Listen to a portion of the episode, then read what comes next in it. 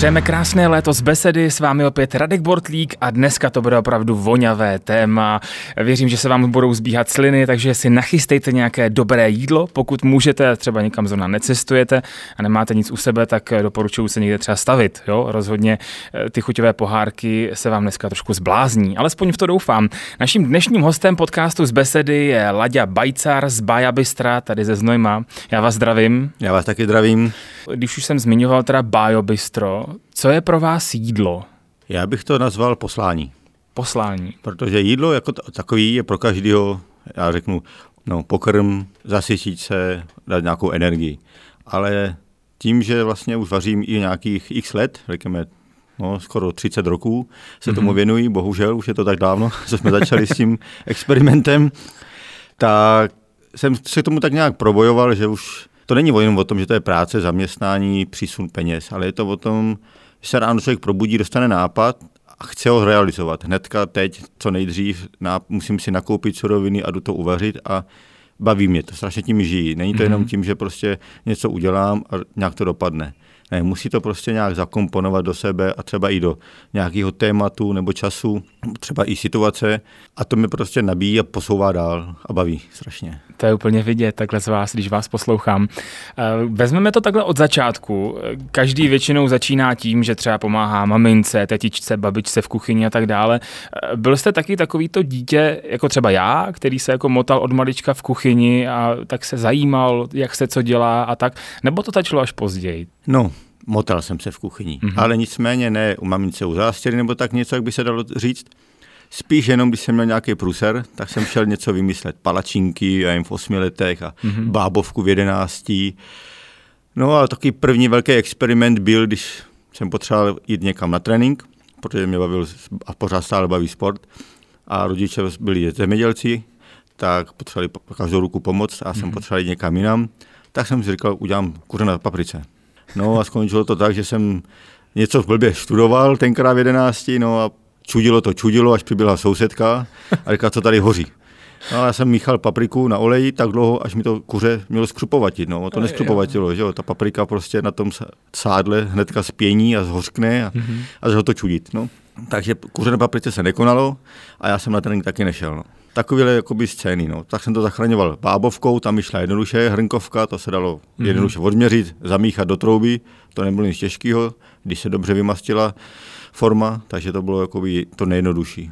Mm-hmm. Tím jsem to většinou zachránil doma. No. Ale že bych nějak moc velice, velice vařil, to tedy ne. A pokračovalo to nějakou školou? Jste vyučený kuchař nebo máte nějakou školu v oboru? No, když vlastně v srpnu, 17. srpna si to pamatuju dodnes, před začátkem školního roku jsem ještě furt netušil, kam já vlastně půjdu. Jestli bude se mě truhlář nebo kuchař. To je docela rozpětí teda, musím to, říct. Ano, víceméně za mě rozhodli rodiče. Protože táta řekl, kámo, jest se bude pořád. Tak se se mě stal kuchař. To je fakt, to mi taky říkali. Já jsem byl teda na hotelovce a taky mi říkali, jako jezdce bude pořád, jako vždycky, i když bude cokoliv. Teď jsme si to teda trošku eh, v téhle době, jako ano, jedlo se, ale jedlo se zejména doma teda, že? Trošku jinak to bylo, no. Bylo to více takový ty hledový okna takzvaně, no. se jídlo sebou a to vlastně všechno způsobilo to, že jsme otevřeli to naše bájo bistro. Mm-hmm. Ještě bych se vrátil k té škole, takže máte jako kuchař Jsem vyučený kuchař číšník, tady ve Znojmě na Přimětická. Byla to taková pro mě taky, ale škola, neškola, protože jsem ještě sportoval. V 16, 17 mě zajímaly úplně jiné věci než vaření a škola, přiznejme si to. Mm-hmm. Nebyl jsem žádný vzorový dítě, to tedy ne. Ale úplně pluserář taky ne. Radši jsem utíkal na stadiony, tam mě to bavilo jo. víc, když to řeknu takhle. No, ale školu jsem dodělal, myslím, že jakože cel, celku slušně. Nicméně tenkrát si myslím, že ta škola byla víceméně od ty praxi, kterou jsme měli týden a týden. A myslím si, že to byla alfa omega všeho, protože tam byl ten začátek v těch kořenech, mm-hmm. díky tomu, že paní mistrová a paní mistři a tak dále se nám věnovali. I když třeba nám dávali za uší a šikanovali nás, pro nás tenkrát to tak bylo jako šikana, Jasně. tak se nám věnovali. Hlídali, jak krajíme cibuli, jestli máme docházku, což si myslím, že v dnešní době trošičku chybí. No, no pak jsem to tak nějak dodělal tu školu a šel jsem na vojnu. To byla ještě vojna vlastně v té jo, době. já byl mm-hmm. ještě na vojně. Sice už jenom 12 měsíců, ale na vojně. No a co se stalo? Já byl kuchař. a byl jsem v náměstí nad Oslavou a vařil jsem tam vlastně pro piloty. Hlídali jsme na vlastně dukovaný, když to řeknu hloupě. Jasně, a má to nějaký specifika, to vaření pro vojáky, pro piloty? Je to Va- va- vaří se podle norem a tak, nebo jak to bývá? No, tenkrát to bylo také, no, fasovalo se podle norem, ale vařilo se podle toho, co člověk už dostal, až jo. Jasně, jasně. Tam se to tak nějak všechno má, má, mlátilo ve velkých kotlech, takže se mm-hmm. i něco ztratilo nebo něco se přidalo, bylo to Jasně. jinačí. No a po třech měsících, vlastně po, ty, po těch začátcích, mě přele, převelili, vlastně v náměstí jsem zůstal, ale šel jsem vařit přímo pilotům. Takže jsem to měl pětkrát denně jídlo, tam muselo se vařit trošičku lepší než pro obyčejný vojáky, když to řeknu takhle. Bylo to odloučené pracoviště, takže se tam bylo sedm dní v týdnu, poplachový a tak dál. A tam jsem říkal, to není úplně špatný to vaření, tady, tady takovýhle než v těch kotlech. No, já jsem skončil vojnu, říkal jsem si, co teď budu dělat. No, No, a doba se tak nějak vyvíjela, že se otevřely ty hranice, přijíždělo spousty Rakušáků, což bylo pro českou gastronomii podle mě to nejhorší, protože ti jedli všechno, protože to bylo zadarmo v uvozovkách. je to pravda, no. Hmm. A tím se ta naše gastronomie stala spíš, pardon, velkovýkrmnou, Hmm, než fakt. tím, aby se to někam posouvalo a chtělo se tam udělat gastronomie.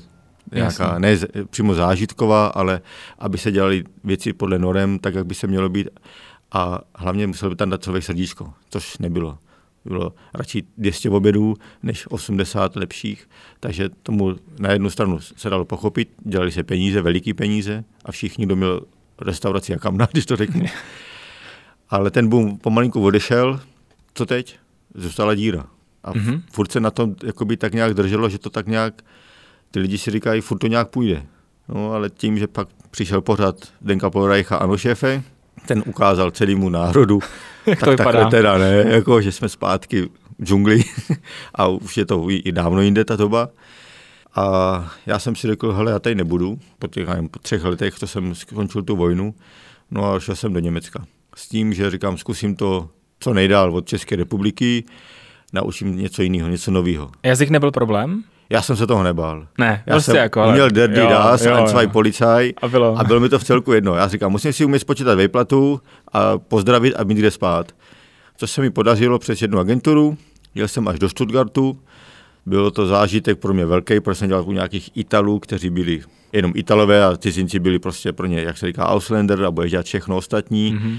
No ale byla to pro mě škola. Já jsem se tam naučil víc základy italštiny než němčiny, když to řeknu. To je dobrý. No, želaty jsme tam dělali zmrzliny, že jo, a místo abych vařil, říkám, tak to já nechci ale takhle dělat, já chci si naučit vařit. Tak jsem se po nevím, dvou měsících rozhodl, že tam ne, že půjdu blíž jakoby českých hranicích, kde se ta kuchyně je podobná jak naší český. Tak, jsme, tak jsem se odstěhoval vlastně do Bavorska. Tam jsem strávil krásných sedm let. Bad Wiese Tegernsee, kde vlastně Tegernsee se říká Zlatý jezero v Německu. Údajně tam tráví nejbohatší Němci důchod, řekneme nejbohatší Němci důchod, ale on mm-hmm. tam bydlel i bývalý ruský prezident Michal Gorbačov. I proto mm-hmm. jsme vařili v té restauraci, kde jsem pracoval, jo, Filip Lán a prostě takový lepší VIP, řekneme ty lidi, nicméně obyčejní, obyčejní mm-hmm. lidé to byli taky. No a tam jsem přijel, začal jsem úplně od nuly, u nádobí. Ta, to musí být docela pro českýho kuchaře, který už uh, si o sobě tak možná trošku něco myslí, říká si, hele, jako, tak jak já už něco umím, že jo. Byla to facka. Teď ta, ano, ano, přesně. Teď to Bylo člověka to srazí. sražení že? Jo. ega až na zem. A bylo to o tom, kdo z koho, jestli já nebo ego.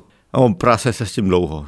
Musím říct, spal jsem ve sklepě, na, na matraci, ale řekl jsem si, hele, pokud něco chceš dokázat a něco, mm. tak to musíš zkousnout. Sportově to nikam nedokázal, tak musíš vařit.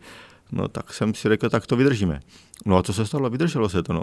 Od nádobí jsem se dostal na výrobu salátu, tak tam jsem byl v Rondonu, jsem byl pan kuchař mm. pro mě, že jo. Už tam i ten, ten jazyk byl lepší.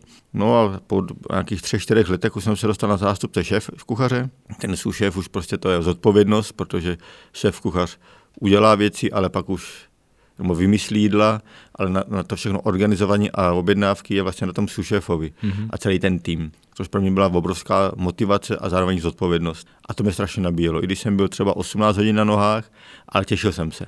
Ten tým fungoval prostě jak švýcarské hodinky, jinak by to tam nemohlo fungovat, protože každý měl svoji část práce a každý ten, a každý ten druhý kolega byl na něm závislý. Takže to musela být taková řetězová reakce. Mm-hmm. A tam jsem se vlastně zjistil, že to vaření není o tom, být 16 hodin na nohách a uvařit všechno sám.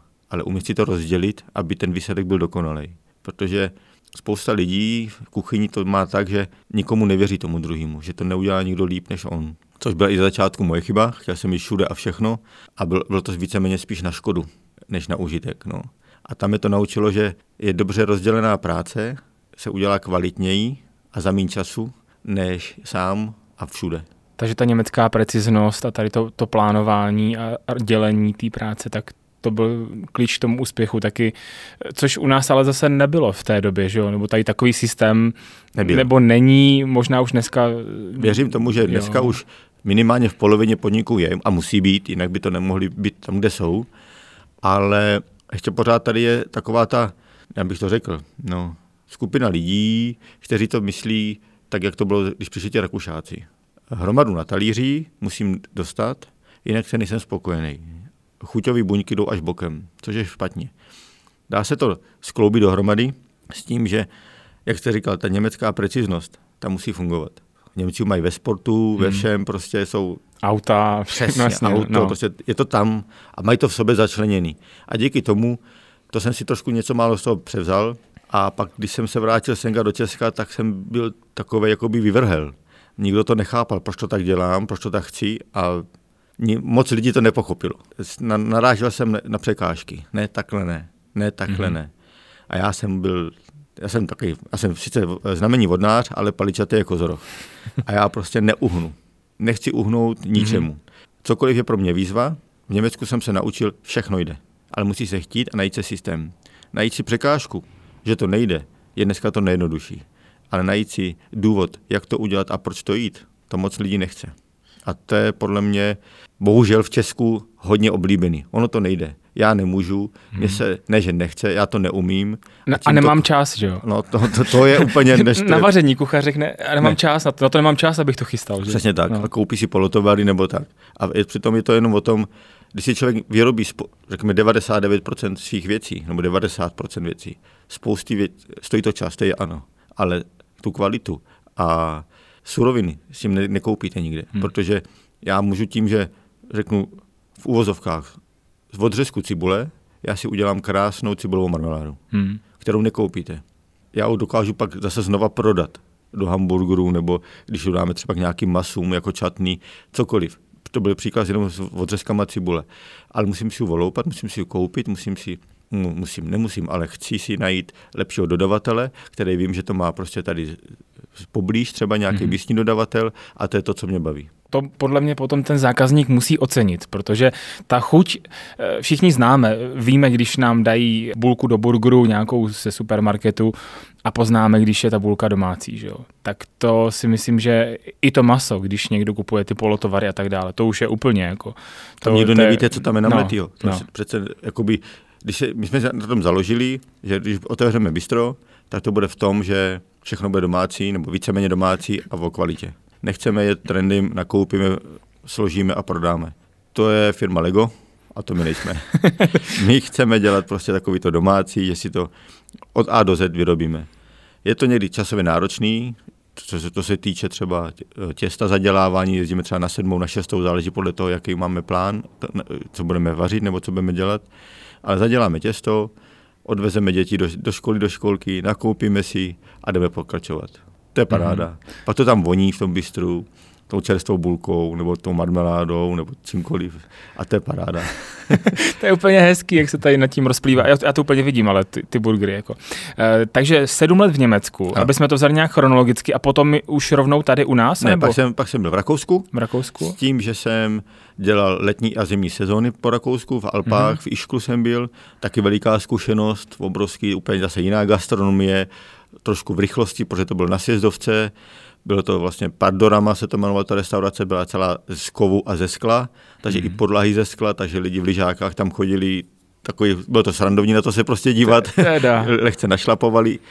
No a tam taky přišel německý kuchař, šlo na něm prostě vidět ta německo, německá zarputilost a preciznost, takže každý dělal svý a bylo to nádherný, fungovalo to úplně neskutečně a byla tam i dobrá parta.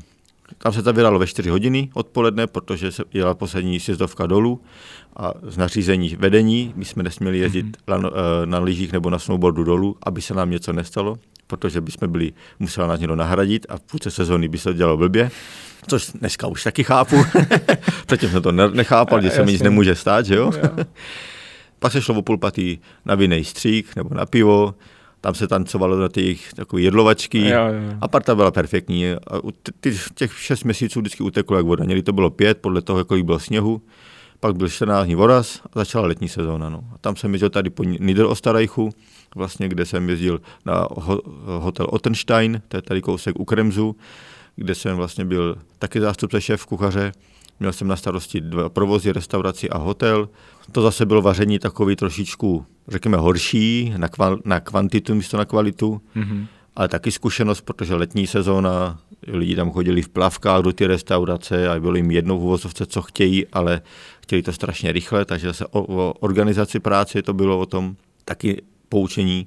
A jak jsem si řekl, co se naučíš špatně, si taky vem sebou do života, protože se tomu můžeš vyvarovat. A to, to, to, to byly ty letní sezóny, musím říct. Jako. Mm-hmm. Protože to, co jsem tam zažil, říkám, to už nechci zažít. A když jsem pak dál něco plánoval, tak říkám, tak takhle ne, protože to je to špatně. a to s tebou jako vykejve, to ti ukáže ten prst, pas bacha na to. Jak říkám, jsou to dobré věci i špatné věci, ale musíme si vzít obojí a ponaučit se. A vzít si jenom to, co chceme. Mm-hmm.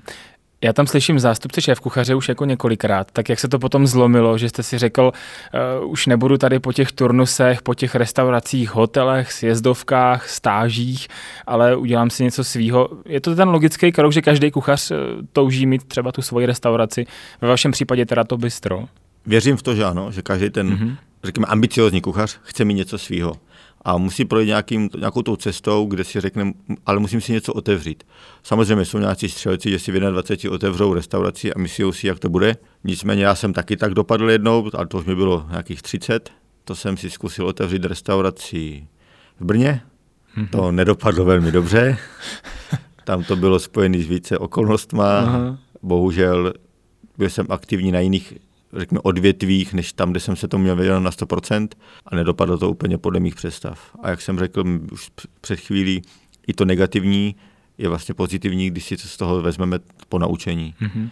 Což se stalo, já jsem, nebo doufám, že se to stalo. A už jsem si řekl, že v doba momentálně, co minulý rok byla covidová takzvaně, tak si řekla restauraci ne a já jsem si otevřel bistro. Bistro. Mluvili jsme tady o tom, je to teda Bio Bistro tady na Horní České ve Znojmě. Ano eh, kde jsme teda jako už jako hodněkrát byli. to mě těší. A rádi se tam vracíme. Jako opravdu je to tam znát to, když člověk do toho dá, jak říkáte, to srdíčko a když do toho dá tu práci, i na té chuti to je. Tak pojďme trošku posluchačům našeho podcastu představit, o čem teda Bio Bistro je, proč to vzniklo, jaký to má koncept, co tam můžou ochutnat. Ještě bych, jestli můžu do, mm-hmm. dodal, když jsem se vlastně jakoby poprvní dostal na tu funkci šéf kuchaře, bylo v Egenburgu, tady v Rakousku, a tam jsem měl na starost rozjet takový starší, starší restauraci usedlou, s tím, že dělají jenom 300-400 euro denní tržbu. A byl jsem oslovený. Tu nabídku jsem přijmul s tím, že si to kuchyň celou předělám, jak budu chtít já, od personálu, co se týče směn a jídelního lístku. Povolení jsem dostal, do 6 měsíců jsem dostal smlouvu na 20% spoluúčastí, jakoby odměnu, že se mm-hmm. to mhm. tak strašně, jako byli spokojení s tím odvedenou prací. No a po třech letech už to bylo, řekněme, tak vysoko, že už to fungovalo víceméně tak nějak samospádem, mm-hmm. řekněme, a já šel vodům dál. O asi 10 kilometrů do Rešicu se otevřel, mě jakoby vesnice, tam otevřel kulturní dům, vinotéku z 280 druhů vína, z 50 vinaří a měli tam restauraci. A taky to potřebovali tak nějak nastartovat. Teda. Tak já jsem se zase tam nastartoval a musím říct, že jsme tam dělali velký svatby, krásný. Ve Vinici to bylo něco podobného, jak má tady Sonberg, mm-hmm. opravdu nádherný místo. Pak přišla doba zranění v koleni a byl jsem dlouho nemocný. Pak přišel covid, no a vedení nevědělo, jestli budou mít otevřeno, nebo už neotevřou po covidu a tak dále. Tak jsme se doma rozhodli, že otevřeme bistro. Že budu víc doma, jsem si myslel. Mm-hmm. myslel. no ano, myslel. A nevyšlo to. Jo. Zatím. No, nevyšlo to. Ale nevadí to. Uh, a otevřeli jsme bistro.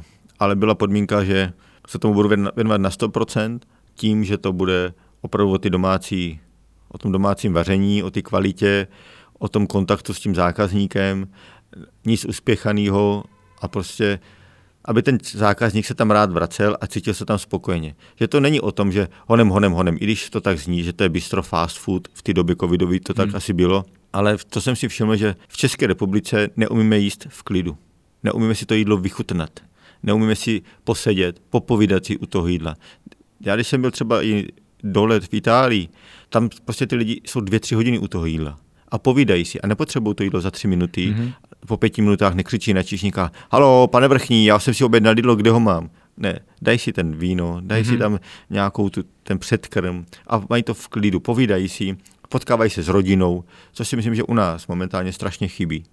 A pokud jednou otevřeme třeba restauraci nebo něco takového, chtěl bych, aby tam ty lidi zatím tam chodili takhle, aby tam trávili více času, aby to nebylo o tom, už běžte, já potřebuji tu židlu ještě jednou. Jo, jo. Já chci, aby ten, ten, to jídlo byl zážitek. Nemusí to být jenom o tom jídle zážitku, ale o tom, že tam jdete strávit s někým příjemnou chvíli a ten zážitek s tím jídlem se spojí dohromady. A vy si budete moct povídat třeba za týden u známých, hele, byli jsme tam a tam na jídle a bylo to tam velmi příjemný a fajn. Že tam to jídlo bylo perfektní nebo dobrý, je jenom pro nás plus, mm-hmm. ale ten člověk už nás zmíní v to, že si tam do, udělal dobrou náladu, že si tam s někým popovídal a že se tam s někým potkal. A v mhm. dnešní mm-hmm. době to strašně chybí. My jsme uspěchaný národ, my chceme všechno hned a každý spěchá za penězmi, za, já vím, no. že ta doba je taková těžká, že ty peníze jsou potřeba. Řekněme si to na rovinu. Kolik rodičů tráví volný čas s dětma? Spousta chodí do práce i o víkendech, ty děti pak vyrůstají tak, jak vyrůstají. Hmm. Jedno se nám to vrátí a nechci to. Ta doba je zlá, škaredá, já se jí strašně bojím, co přijde. Mám sám šestiletýho syna, když to jde, tak za ním utíkám na trénink, na volné chvíle, blbneme spolu. Myslím si, že jde mu dát ještě víc času, ale i tak cítím z něho, že jsem pro něj ten hrdina mm-hmm. a on se ve mně vidí a snaží se už teď se mnou měřit, co může a co nemůže a to mě strašně baví a nabíjí. Takže možná do budoucna i nastupující generace třeba. Doufám, že gastronomii dělat nebude. Ale už sám, je to srandovní, byli jsme před 14 dny v Praze na výletě a v autě mi říká, co musí udělat pro to, aby jsme měli víc biobistera, aby jsme jich měli tolik, co McDonald. A to je mu 6 let. To je hezký. Tak jsem mu řekl, a proč bys jich chtěl stolik? No pak bych nemusel pracovat a měl bych volno na hokej. jako dobrý, dobře myšlení v šesti letech, fajn, ale chtěl bych, aby šel úplně jinou cestou než já. Samozřejmě poctivou a precizní, z toho Německa naučenou a doufám, že to tak dopadne. No. Že hraje hokej teda. Ano, v šesti letech, už je tam čtyři roky. Nemůže mu dostat z ledu. Už tam přemrzl teda. Úplně, úplně. úplně. Jako, zůstal tam. Chodí dvakrát denně na trénink s první třídou a s přípravkou a prostě je strašně nadšený do toho sportu. Pak dělá ještě fotbal a jakékoliv aktivita sportovní není mm-hmm. unava. Nepotřebuje spát, nepotřebuje odpočívat, nic. Takže hyperaktivní úplně. A, absolutně, absolutně, absolutně, neskutečný. Matika ho taky baví počítat, on to může, tak si hnedka plusy, minusy a teď to předělává si a spočítá a to je mu 6 let. Bojím se, co z nám z něho vyroste, nebo těším se, nevím. co, co bude za pár let. No. Jako. A to je to, co jsem chtěl říct, že ten čas na to jídlo by si člověk měl udělat. Mm-hmm. Ať je to třeba u nás v tom fast foodu bistru, nebo to bude v restauraci, nebo i třeba doma u grilu s přáteli. Posedět, popovídat si. Všimněte si, když si s někým budete povídat někde na ulici o něčem, že toho druhého to víceméně vlastně nezajímá, protože už spěchá někam jinam. A to je strašně hmm. velká chyba, si myslím, do budoucna. My se vlastně odcizujeme jeden od druhého. Ona ta doba, tady ta covidová nám v podstatě dala možnost zastavit se, vůbec se rozlídnout okolo sebe, ří, říct si vlastně, tyjo, tak co já tady celou dobu dělám, víme, co je důležitý, víme, co a naopak není důležitý, co jsme předtím považovali vlastně za to, že to jako musíme dělat. Teď jsme zjistili, že třeba ani nemusíme být fyzicky něk- někteří v práci, že to zvládneme potom doma, home dom, office, doma, no. home office. Já osobně taky třeba, sám za sebe, takže a mít víc toho času sami na sebe, jak říkáte, povídat si, oni ty národy, eh, když třeba jdeme na dovolenou, i řekové a všechny tady ty národy, ty rádi si posedí. Ty, já jsem pracoval v Řecku nějakou dobu, taky tady v gastru, v hotelu a my jsme byli 12-16 hodin v práci, ale potom se jelo ještě po té práci u nás už třeba o půlnoci člověk hnedka domů a spát, ale tam se jelo k někomu, ty tam ještě rozdělali grill, toto pití a všichni i ti kolegové poseděli s rodinama. A, a tak by to mělo být? Takhle tam žili protože pak se více znají a důvěřují hmm. si a je tam takový, jakoby, nevím, ne že zodpovědnost jeden vůči druhému, ale můžou se na něj spolehnout. A to u nás chybí. My jsme, ne všichni samozřejmě, to by se nechtěl nikoho dotknout, ale dokáže být hodně zákeřnosti tady v té uspěchané době. Hmm. A to je chyba. My to přenášíme na děti, tam se to násobí samozřejmě, tak jak všechny ty geny. Co nám pak se stane? Já se toho strašně bojím. Ty další bojím, generace. No jasně, no, to jasně. bude tak urychlený, že já dneska, když to vemu, jsem tady ta doba s mobilama a tak dál, spousta lidí už neumí psát ani rukou. No je pravda, že se maximálně podepíšem, že no, jo? Jako, ano, ano. jako nic víc. To je to, to je ten hmm. problém. No. Jo. A pak takový to logické myšlení, že si můžu nějak pomoct zrychlit tu práci, to taky tam už občas chybí protože to nepotřebujeme. Za nás to udělá mobil, počítač hmm. a pak se o tom bavíme už i o tom vaření. No jo, ale to musím u toho stát, no to nechci, tak já si koupím hotový. Hmm. A pak jde už na úkor kvality, tady takový to odfláknuto, ale co pak budu dělat? ne, ne, nestrávím ten odfláknutý čas, co mi, co mi jo, nabil, jo. ho nestrávím s rodinou. Zase jdu honem něco dělat někam jenom, abych, já nevím, měl o pár korun víc, když to řeknu. Samozřejmě někdy ta koruna je víc potřeba než ten hmm. volný čas, tomu rozumím, protože je potřeba zabezpečit se a rodinu, ale někdy se zastavit, tak jak jste to říkal, tak doba covidová nám ukázala, stop, jde to jinak. Nespěchejte tolik. A jak to teda děláte vy v Biobistru? Eh, snažíme se to rozdělit směny tak, že děláme, jsme tam ve, ve, ve třech lidech a jeden jde ve, ve tři domů a má odpoledne volno. A pak to se otočíme. Aby každý, a dva dny volna. Vždycky dva, mm-hmm. dva mhm. dny, děláme čtyři dny a dva dny celý volno. A z těch čtyřech dnů se snažíme, aby ty dva dny byly ty, ty kratší. Opravdu je to důležitý ten čas mít sám na sebe. Pak přijde člověk do práce s novou myšlenkou, s novým nápadem, e, plný elánu a může se stát, že ty já mám nápad, uděláme takový hambáč. Tak ho uděláme, ochutnáme, říkám, a to, tak to dáme do nabídky. Mm-hmm. A také to mám třeba já, když se ráno probudím a říkám si, jo, nemský slavnosti okurek, tak ho tam dáme toho znojmáka s těma okurkama, tak ho tam dáme. A nebo Moravák, a jsme na Moravě pro ty mhm. turisty. Mm-hmm. Tak co teda vlastně děláte? Mluvíme tady o burgerech, tak co všechno si u vás můžeme dát? Co tak, rádi vaříte?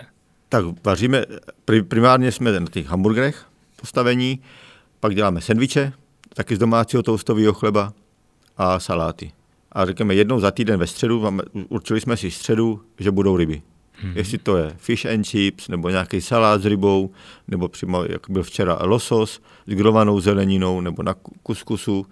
Je to takový různorodý, taky záleží na počasí. Když vidím, že je venku škaredě, tak dám něco, já nevím, třeba paninku na batátovým píre, třeba ve čtvrtek. Nemáme to určené, že to musí být každý den striktně úplně přesně stejně. Je to takový různorodý, jak říkám, je to záleží na počasí, na situaci, na slavnostech. A na náladě. Na náladě, jo. jasně, může být někdo naštvaný, tak dáme něco hořkého třeba a tak dál. Je to o tom, že děláme to, co nás baví a každý den je jiný. Snažíme se těm zákazníkům na to nejlepší, co můžeme. Samozřejmě se to ne vždycky na 100% každému podaří, ale i tak si myslím, že to je cesta k tomu správnému úspěchu. A jak se vám to daří zatím z vašeho pohledu, když jste předtím jste měl asi nějaké očekávání, jak to půjde tady ve Znojmě, mít tady bistro, burgery, toto. Tak jak to vidíte teďka s odstupem nějakého času toho provozu? Jsem nadšený. Řekl bych to jedním hmm. své nadšení, protože jsme ve Znojmě, Znojemské publikum je specifické, jsme blízko hranic, už sice bez rakouských turistů, ale pořád ta síla tady nějaká je. A na základě turismu, který teď je po České republice silný, jsme měli očekávání, řekněme, ne že velký, ale takový, že to bude dobrý, jsme si říkali, bude to fajn, to, to nebude špatný, když to bude dělat dobře. No a po, od prvního, řekněme, týdne to mělo vzestupnou tendenci pořád nahoru a říkali jsme si, kde se to až zastaví. No a už máme dny, že máme vyprodáno, že nestíháme pít říkáme si, to je ta správná odměna, děláme to dobře. Pak přijdou zákazníci, ať už místní, což jich máme opravdu spousty, což nás strašně těší a tím bych chtěl taky hodně všem poděkovat a vážíme si jejich přízně, ale i turistů, kteří nám sami říkají, proč to děláte tak levně, kdy mm-hmm. už to konečně zdražíte. A to i místní nám to při, přišli už říct. Fakt říkají, jo, už, to. Jo. Ano. A my si říkáme, ne, my nechceme. Ne, že bychom nechtěli, to, je, to, by, to bych lhal. My, my nemůžeme ani zdražit moc. My stále vyděláváme, což nám v rámci možnosti tak nějak je dostačující, mm-hmm. ale nechceme zdražit a ztratit zákazníka. Ono zdražit o 10 korun, řekneme si, to nikoho nebolí, ale když si dáte hamburger za 159, anebo 169 plus 10 korun obal, už je 179, hmm. už si ho na oběd třeba nedáte. Řeknete si, to je 180 korun, už budete přemýšlet. A já můžu tím pádem kvůli 10 koruně přijít třeba o 20-30% zákazníků, což bych nechtěl.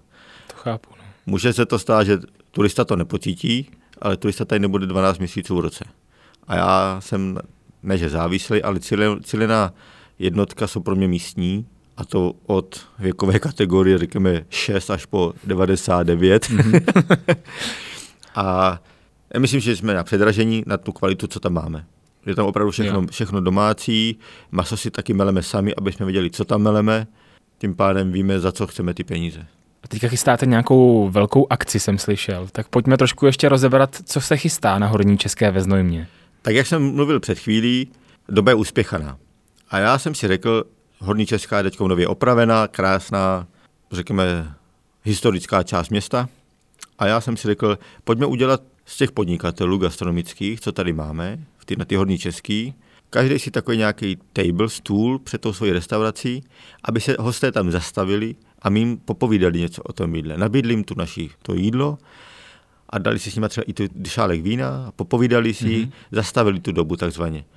To se stalo, se to trošičku zvrtlo a bude z toho street food na český 26. a 27. srpna od 3 hodin do 10 do večera a bude tam asi 12 různých restaurací, kaváren, které budou prezentovat tu svoji značku, firmu. Bude to, nebude to tak, že bychom se tam přímo zastavili a měli ten čas těma lidma si popovídat, tak jak to bylo původně plánovaný, mm ale bude to o tom, že lidi budou moct přijít a ochutnat, co tam vlastně ta Horní Česká nabízí, aby jsme tu Horní Českou zpropagovali i pro místní. Upřímně, i turista tam nejde. Musí tam jít cílemě za něčím. Tak jsme si řekli, uděláme tady takový něco s jídlem a s pitím, takže bude tam nabídce víno, pivo, jídlo, sladký, prostě od každého něco, každý si tam něco najde, bude tam možnost posedět, ulice bude uzavřená, bude nás to strašně nabíjet, když přijdou. Takže 26. a 27. srpna od 3 do 10. Ano. Ve čtvrtek ve 3 hodiny by se měla uzavřít komplet a bude až do pátku do 10 hodin do večera uzavřena. Tak já se moc rád přijdu podívat. Budeme se těšit, nabídneme sendviče, burgery, saláty a ostatní, co nabízí ve svých podnikách. Teda, už se moc těším. Děkuji za rozhovor, ať se vám daří, ať eh, stále děláte to, co vám dělá radost. Přeju vám, eh, ať eh, jsou vaši zákazníci spokojení, protože to vidím, že pro vás je ten největší úspěch. Díky moc, vážíme si toho a opravdu spokojený zákazník je pro nás odměna za to, co děláme. Děkujeme, že jste si poslechli tento díl podcastu z Besedy. Budeme rádi, když nás budete poslouchat i nadále ve vaší oblíbené podcastové aplikaci. Mějte se fajn a příště naslyšenou. Música